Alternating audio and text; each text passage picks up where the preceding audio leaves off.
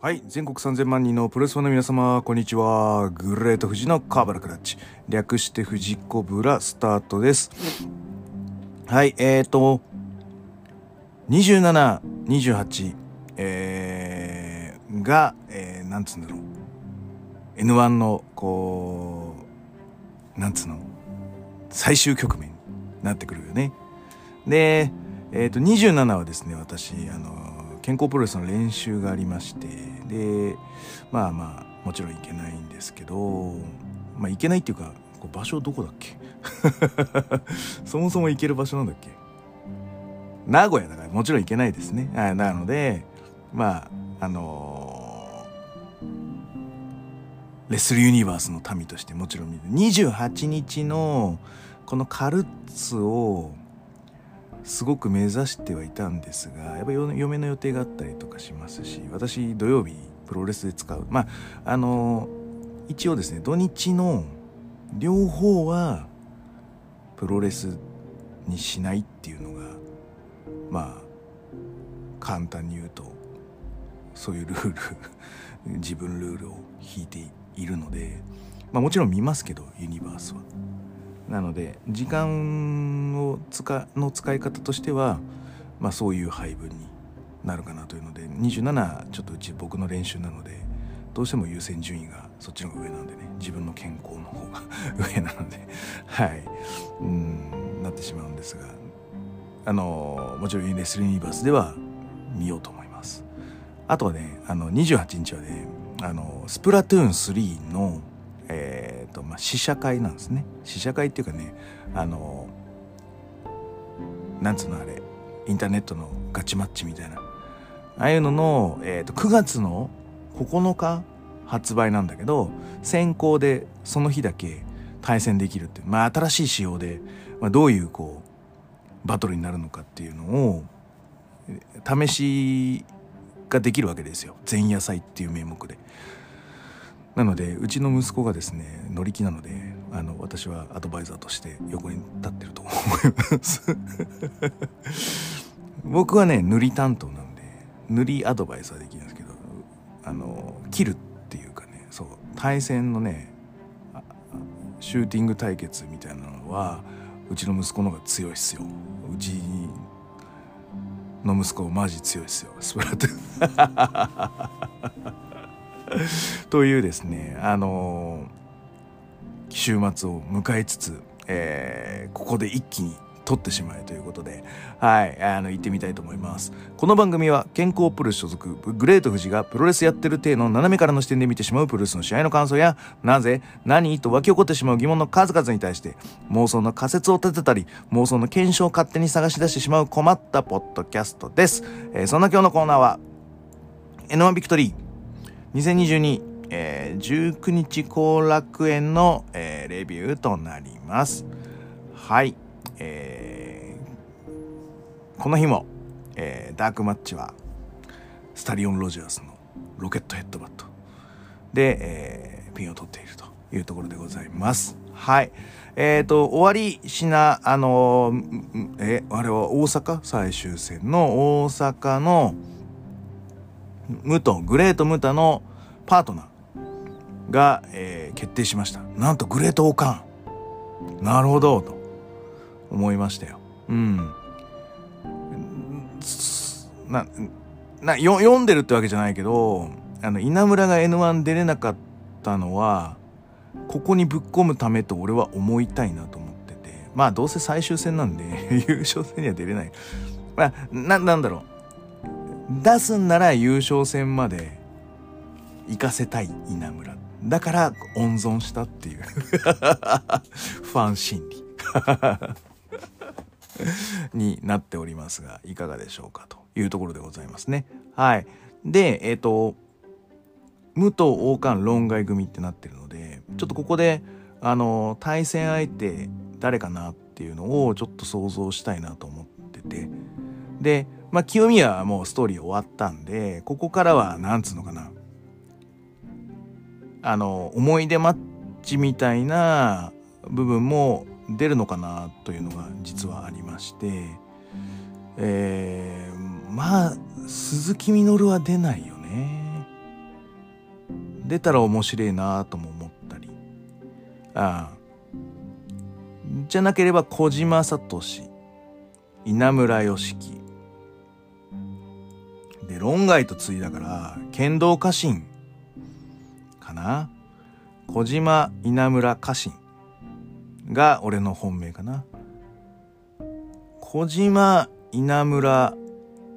でもね新日のジョバを一人入れるっていうのはありだと俺は思っあでもそれで小島でいいのか。高道の句。どうでしょう？第2案。小島稲村隆かな？うん。小島軍。元小島軍。あだからそうなんだよ。だから鈴木みのる稲村良樹高道の句っていうのは割とすっきりくるんだよな。あじゃあ小島稲村家臣が第一候補で第二候補が鈴木みのる稲村良樹高道の句にします。はい封じ手です。はい。どっちか当たれ。はい。って感じです。はい。あでも俺対抗の方が当たってほしいな。鈴木みのると武藤刑事やるんだったらここしかないんじゃないかなと思ったりするしね。はい。じゃあそんな感じで言ってもらいましょう。じゃあえー、っと N1 ビクトリー公式戦、えー、2022のビクトリー2022、えー、A ブロック公式戦。えー、藤田和幸 VS アンソニー・グリーンは4分59秒パワーボムからのエビ片エビ固めによりまして藤田和幸の勝利でございます。はい。あのー、バックの取り合いとか、そういうレスリングの引き出しで対応はアンソニー・グリーンはできないです。ただ、できることをちゃんとやろうとしてるっていうところは、ちゃんと見てる人は見てるよ。あのこの表この試合4分とか5分だけど意外に評価高いですよアンソニー・グリーンの。あのねななんと言えばいいんだろうそのレスリングじゃねえけどプロレスでしっかりと対応しようとしてるアンソニー・グリーンそのヘッドロックで取ろうとしたりとか、うん、あのあとはその立ち向かうあの、えー、だれないようにしっかり向き合ってるっていうその抑え込み含めて勝ちにいってるっていうところは、うん。俺は、この短い間だけど、ちゃんと仕事してんな、アンソニー・グリーンと思いましたよ。はい。なんで、まあ、勝ち負けしょうがないじゃないですか。こんな 知れたもんで。はい。しょうがないので。はい。いい仕事してます。えー、N1 ビクトリー2022 B ブロック公式戦、中島克彦 VS ジャック・モリスは、13分41秒、裏間ランナからのによりまして、中島克彦選手の勝利となっております。はい。あの、原田がベタ褒めを している感じですね。あの、なんか、中島和彦もイケメンだから、こう意識して意地悪してますみたいな、こう、ちょっかい出してますよっていうのを分かりやすくしてる感じだよね。でも、あの、初手、インローをぶちかますような意地悪、あの、本当にえぐいことはせず、ちゃんと外ローで、あの 優しめの牽制をしてます。あれね、内ローってやっぱり、えぐいんすよ。やられてる側もね、割と、うん、対応としてはマジになると思うので、だから外ローだから、まあ、ちょっかい出してんだなっていう程度になってると思います。はい。うん。やっぱりちょっと膝が心配な動きが、やっぱりこう、動きの節々であるのが、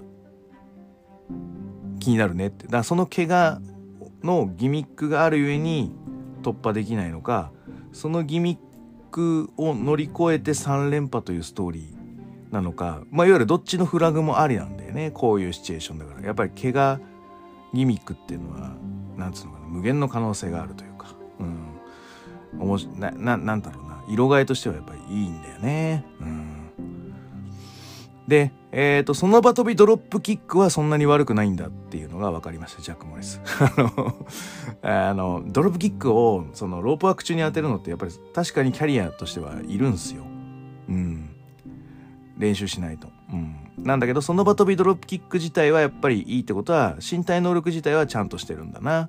ああとはマットさばきを覚えればっていう感じなんだろうね。だから、あらが出ないように、ああいうリズムなんだと思いますよもうちょっと速いリズムも俺は多分ジャック・モリスはできるというかえっ、とイギリスインディーだとまあ割とそういうこう早い遅い早い遅いのパケットになりがちだと思うのであの早い展開もやってると思うんだけどあえて俺は遅いリズムにしてんじゃねえかなと読んでるんですけどどうでしょう？うん。あと R15 とか割とこう大盤ブールマイな動きをして最後は裏感っていうね、うん、こういう渋い勝ち方行く人は結構決勝行ったりねしそうな雰囲気を出してるっていうことなのでいいなと思いました。実際行くかどうかわからんね。うん。はい。えー、中島和彦貫禄勝ちです。はい。えー、と、N1 ビクトリー2022 A ブロック公式戦、田中正人 VS 望月正明は13分43秒エビ固め、えー、スライディングキックをハイキックで迎撃して、エビ固め、はい、えー、となっております。俺ね、N1 ビクトリーすごいのいっぱいあるけど、割と今んとこベストバウトこれです。うん。これの次は藤田鈴木かな？うん。中島船木も別に嫌いじゃないけど俺はあのクリスさんとは違うんだ意見として申し訳ない。藤田鈴木戦のが好き。うん。でそれを乗り越えて俺はこの試合が好き。やっぱりね個人の好みって出るんだよね。で、シチュエーションとしてはもう4敗してんだよね、望月は。だよね、確か。なんで、もう優勝戦線はもう絶対絡まないと。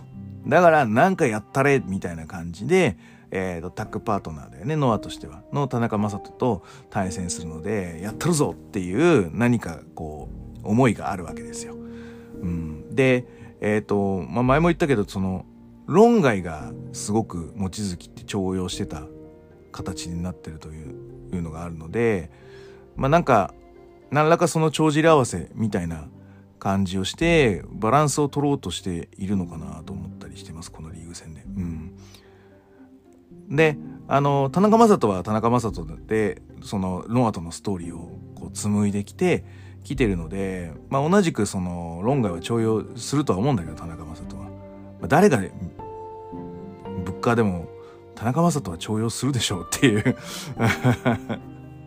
風にはなってると思うので、うん、あれなんだけど、そういうこう、同じ立ち位置のように見えて、違う道を進んでいる二人が、まあ、どうなんだと。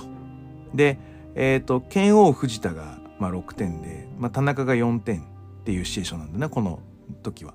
だから、ここで望月にこう勝っておくと、まあ、割とこう決勝進出がかなり強くなるっていうそういう、えー、動きの中だよね。うん、であのー、やっぱりなんかあの原田がですあの田中将人のプロレスはその包み込むプロレスって言ってるね。うん、やっぱり上手い人は相手を乗せるんだよな、うん、と思いますよ。うんで、えっ、ー、と、テーマはやっぱり、えっ、ー、と、弾丸の右肘と、えっ、ー、と、望月の左足に焦点を絞りつつ、えー、展開は進んできます。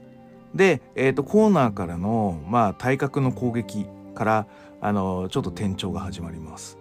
えー、田中将人がよくやる、こう、体格一発打たれた後に、もう一回走っていく中を追走していく流れ。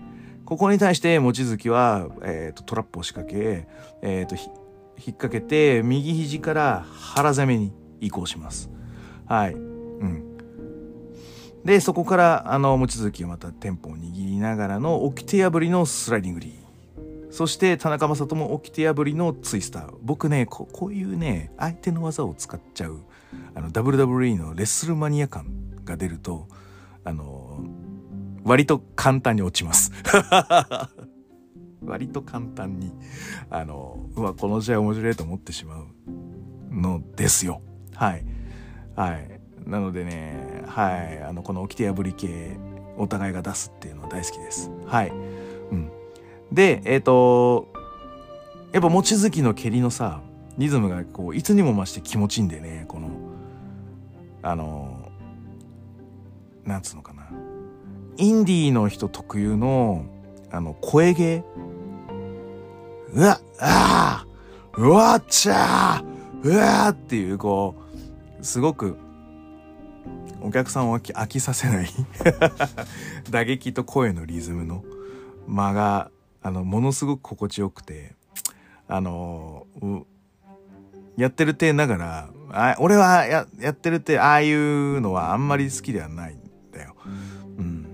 うわらよっしゃーみたいなもちろんやるけどやるけどあんなにあからさまにリズムに合わせてわっしゃーわっうわーみたいなのまではどうかとは思いつつもそれが有効であるということは知っているのでやりすぎかなとか思いながらいるんだけどでもあまりにもリズムがいいから望月のこのハイキックまでのあのバズソーとかなそこの流れものすごく気持ちよかったですね。はい、うん、改めてねまあ声芸って大事かもって思っています。はい。あの前レビューしたんだけどねあの CWP さんのねあの興行を見ててあの外部から来たゲストレスラーと CWP さんで長年やってるレスラーとではほんとね声芸が違うんだよ。声の張り方があのね CWP さんで長くやってる人は出てるんだよねそれはねやっぱりこうお客さんを掴んでこうっていううんのが働いてんだなってやっぱ思いましたよ。うん。あのレビューで言ってなかったと思うけどね、うん、あんまりねそのあの盛り上げ会だからあの言わなかったけどやっぱりね地道に10年あのトップどころを走ってる団体のねあの標準クオリティは高いなと思いましたよ。うん、まあそういう形であのすごくね気分が盛り上がってるところですね。はい。うんで、えー、と最後はスライディング D それでも、あの、勝っていく田中将人に対してカウンターの蹴りを入れ十字架固めに行きたいんだけど崩れちゃったんでもう気合のみで抑え込むと渾身の抑え込みで望月が勝ちます僕はねこういう崩れちゃった系結構好きですはいあのわざとくる崩すっていうのもあるのであの流れとしてはあの俺はこういう崩れちゃった系抑え込み大好きです。はい。あの、この N1 の中では私の中で今のところベストバウトです。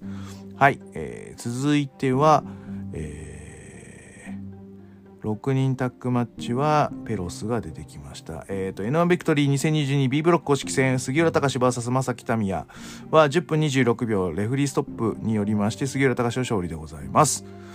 はい。えー、やっぱり手が合うね。うん、この2人はねはいドッカンドッカーンって言って、うん、でも最後かなもう本当にこのフロントネックロックで切り返すとこだな監獄を。うん。続きのところを狙ってんだよな。前はその続きを食らって血がタラーって流してタックベルトを取りましたと。まあやっぱそれなりに対策を練っていると。いうところが見えるのでここは技ありかなって本当に思いますね。はい。ただちょっと足のダメージも気になる感じですね杉浦隆あのまあ、何か語らうっていうこともなくこうすぐリングをちょっと一別して降りていくっていう、うん、いうところにもうなななんなんだろうね。なんか何かの言葉があるような気がしましたけど。はいえーと続いてはよいしょ。はいこれね。はい。えー、ノアビクトリー 2022A ブロック公式戦、えー、剣王 VS 鈴木秀樹は30分時間切れ引き分けとなります。だこれもね。ガンと上がってくるね。だから俺藤田鈴木秀樹戦の方がやっぱ上かな。で剣王鈴木秀樹勝彦船木が入ってくるかな。うん。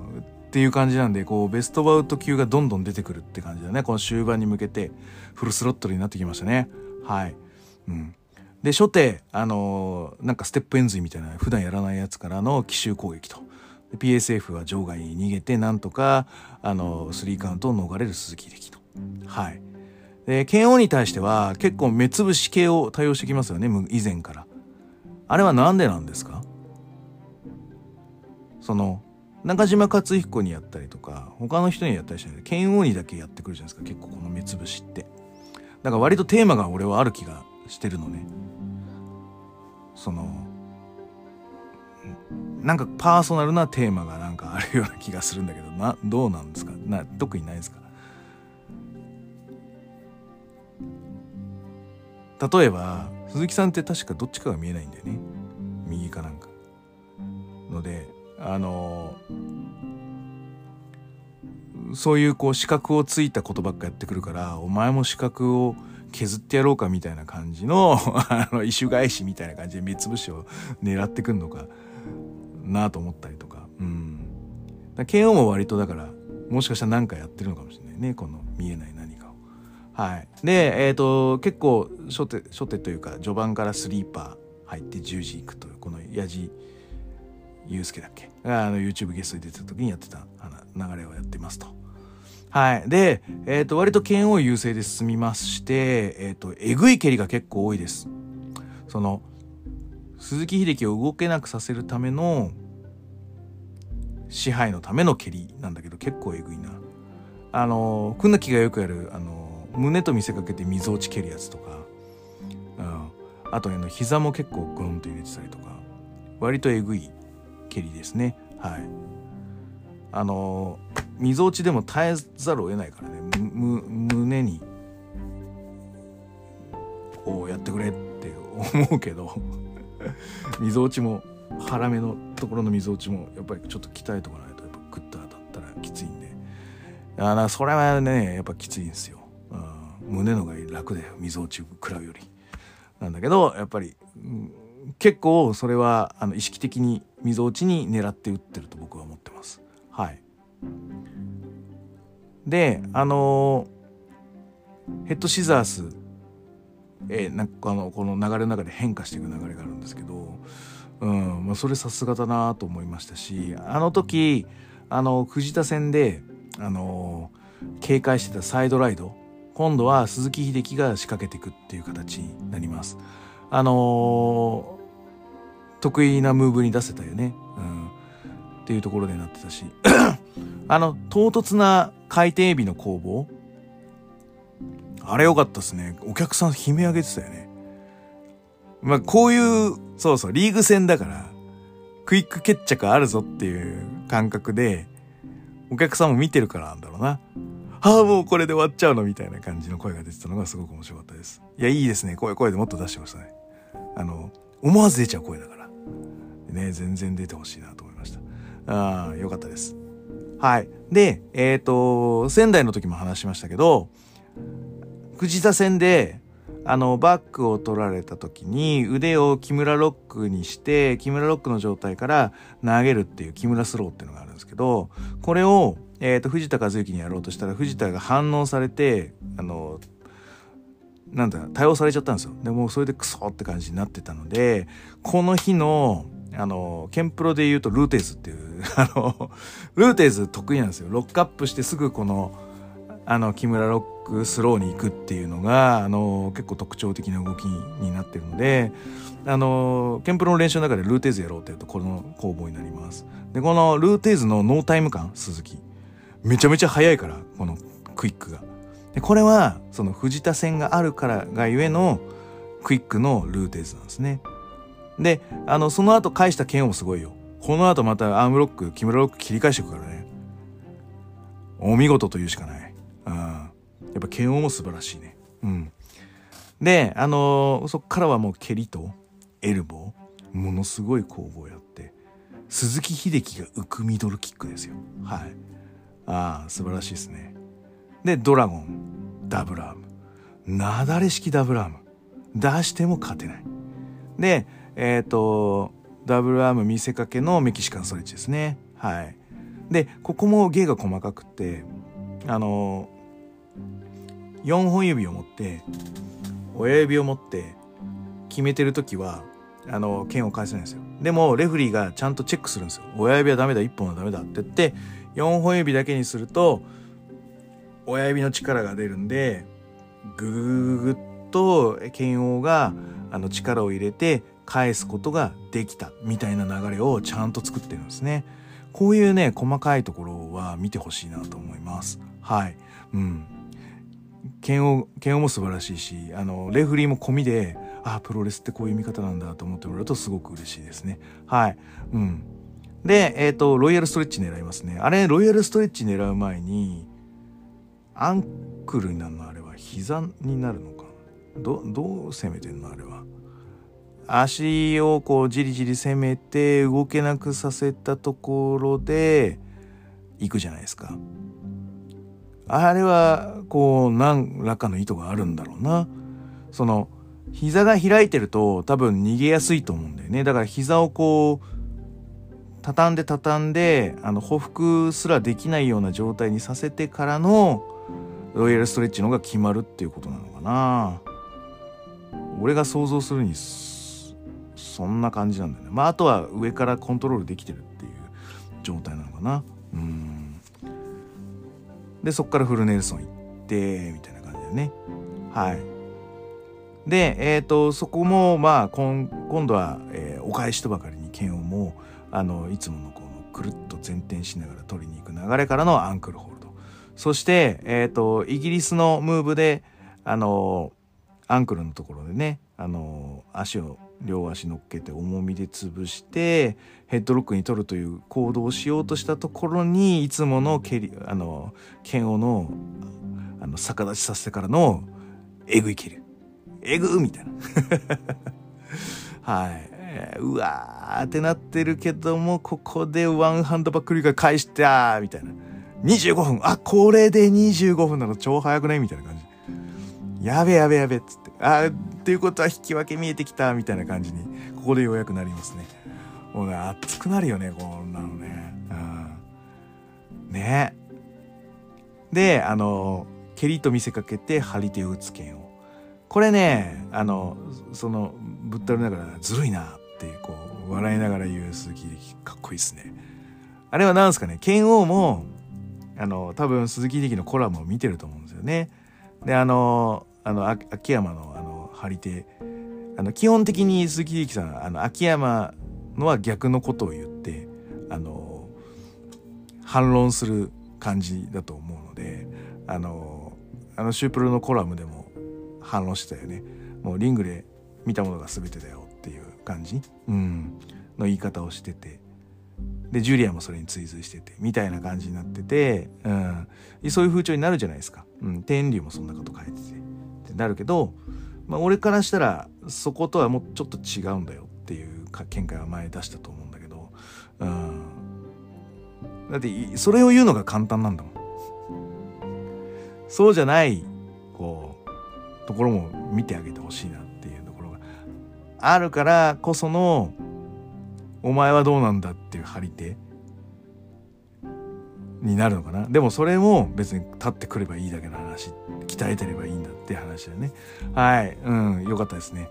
であの もうちょっとそそっからこう話があのなんつうのかドリルダウンしてこれも文脈だと思うんだよね。わざとの。剣王が謎謎かけをしてるんですよ。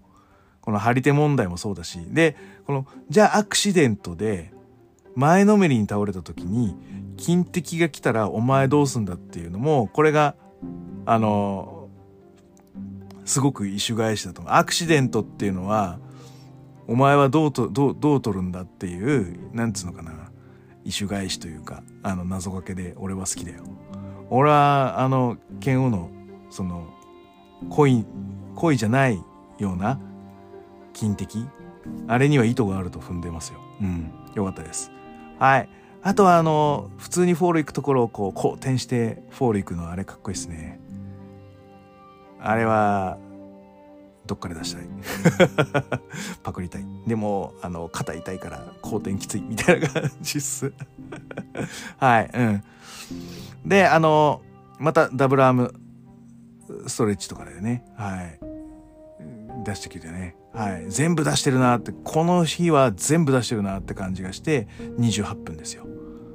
で、まあ、そこからまた1分経って残り1分。残り1分だから、ちょっとやろうぜ、最後。みたいな感じで、どっちか立つ方が、我流タイムみたいな、こう、なんつうの、交渉して、あの、じゃあ行くぜ打撃合戦って行こうとしたところに あのあの、サブミッション仕掛けてくっていう鈴木秀樹のこうずるい感じが良かったですね。はい。で、最後は、時間切れ引き分け。剣王は悔しい。うん、この1点は、決勝進出に行けなかったという言い訳になってもおかしくない1点だったかもしれませんね。はい。ものすごいいい試合でした。はい。でも、俺、田中正人も千月戦の方が好きなんだよな。ななんでなんだろう。な、なんででしょうね。はい。あでもこの試合もやっぱすごかった。うん。面白いですね。はい。えっ、ー、と、最後、N1 ビクトリー 2022B ブロック公式戦、えー、船木正勝 VS 清宮海斗は、えー、13分49秒変形シャイニングウィザードからの対固めによりまして、えー、清宮海斗選手の勝利となっております。変形シャイニングウィザード。トランスレイブです。はっきり言おう。トランスレイブだ。はい。えーと、まず序盤なんですけど、やっぱり清宮のアメリカンプロレス、えー、NWA 的なものっていうのは、えっ、ー、と、軒並み時代としては、まさに UWF に駆逐されるわけですよね。日本のプロレスの中では。で、この頃、その90年代初頭からその2000年年代ぐらいにかけて、で、やっぱりこのアメリカンプロ、いわゆる大型外国人とか、ね、ベイダー、ああいうのはもちろん、その、生き残ったよ。生き残ったけど、あの、その、ニック・ボック・ウィンクルとか、ああいうね、その、熟練の技師みたいな、まあ、バズ・ソイヤーもしかりだろうし、ああいう、こう、職人系のアメリカンプロレスラーっていうのは、結構撲滅の浮き目に合ってると思うんだよ、この90年代って。それをしてったのが船木正和なんだよね。UWF なって、パンクラス行って、秒殺をしてっていうのがあるんで、あっちのアメリカンプロレスが嘘くさいっていう風にした張本人の あの 人たちなんですよ。うん。だから清宮がいつもの通りに向かうとやっぱり蹂躙されて終わっちゃう可能性が高いんだよね。ということで清宮は多分無意識なのか意識的なのか、序盤のグラウンドの展開を今までとは全く変えてます。じゃあ、えっ、ー、と、20日どうだったのかって言ったら、20日は元に戻ってるので、多分この日のための対策だと思っております。で、この日は何をしてたかっていうと、武藤刑事をインストールしました。序盤で。この人、なんか限界があんのかななんか憑依レベルなんだよな。憑依系のレスラーになるのかなこの、モノマネというかそういうのってどうどうなの？うん。あの原田もなんか言ってたよね。なんか武藤さんのキックアウトのあの佇まいが武藤刑事にそっくりなんであの清宮に聞いてみたんだけど無意識だったって言ってたって。でこのじゃあじゃあ船木正和に互角に渡り合える自分の中の引き出しって何だって考えた時にやっぱ武藤刑事が出てきたんだと思うんだよね。というところでリストの取り合いとかめっちゃ武藤だから。あの両両手で持ってあの柔道のあの袖釣りとか内股行ってもいいような感じのこう低く低くリストを取ってそこであの頭が下がった時に頭を取ろうとしたりとかリストを取って横についてみたいなあのやり方っていうのは結構武藤のインストールがすごい効いてるなって思いました。はい、それでもやっぱり船木正和は、えーとコントロールしていくわけですよ。あの片片腕でコブラクラッチみたいな状態にしてあの殴ってったりチョギロチンチョーク入れたりっていうする、まあ、いわゆるなぶり殺し的な動きの部分をしてきますけどあの結構それをブリッジで返すっていうのはナイスディフェンスかなと思ってます。多分これもね結構無糖インストールだと思うんだよな。すげえなと思いました。うん。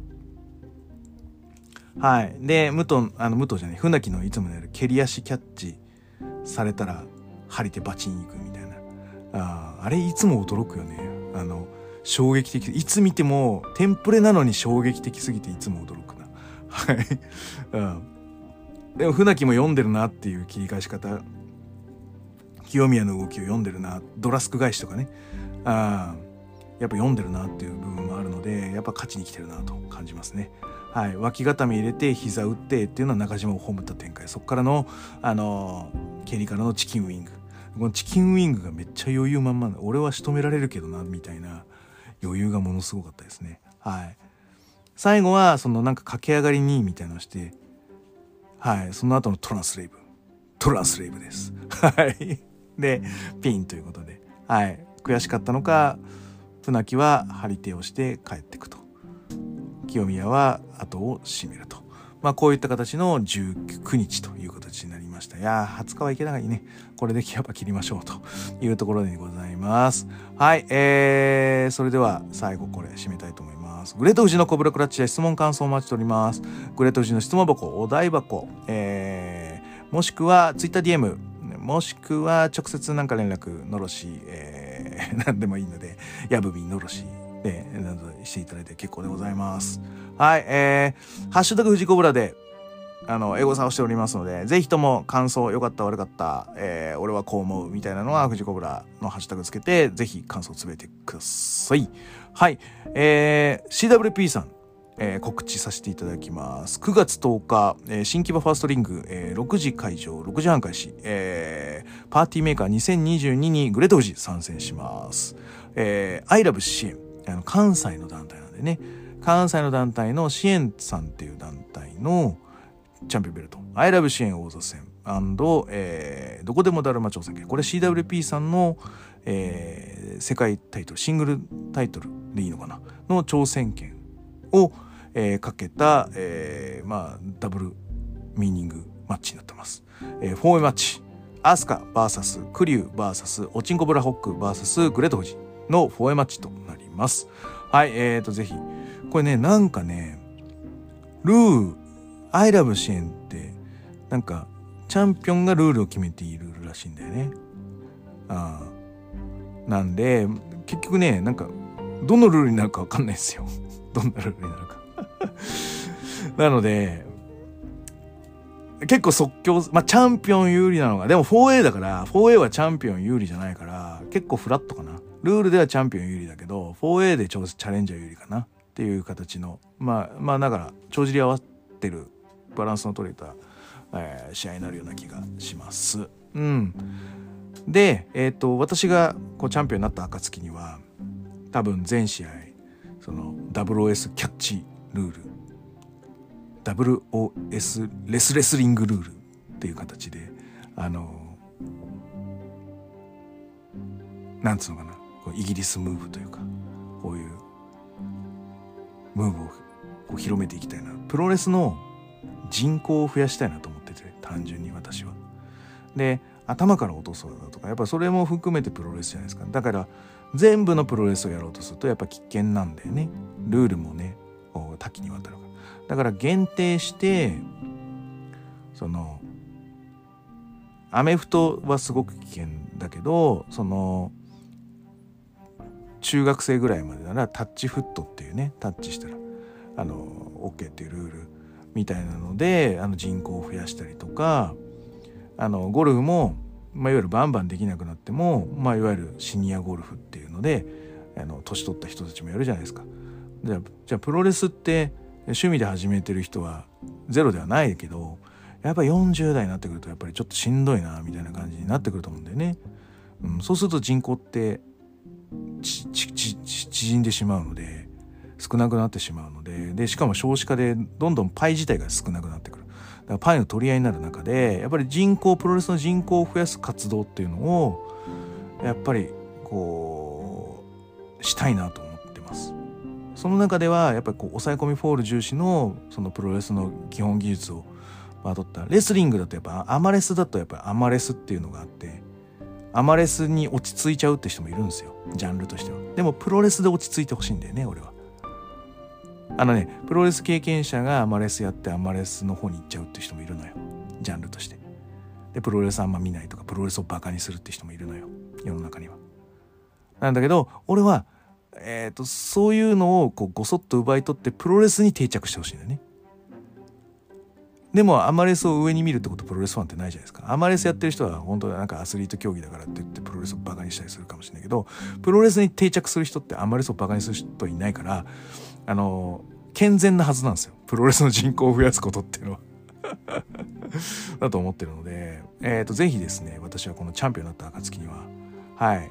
あの人口プロレスの人口を増やす活動をあの積極的にしていきたいと思っておりますのでぜひとも皆さん事前申し込み制となっております。はいえーと、チケット代はかかりません。料金後払い制となっておりますのでぜひぜひお越しください。はい最後に気に入っていただけましたらサブスクリプションの登録または定期購読のボタンを押してください。ということではいえーとノア後楽園、えー、20日もちょっと撮ってあの、週末に臨みたいと思います。それでは全国3000万人のプロレスファンの皆様、ごきげんよう、さようなら。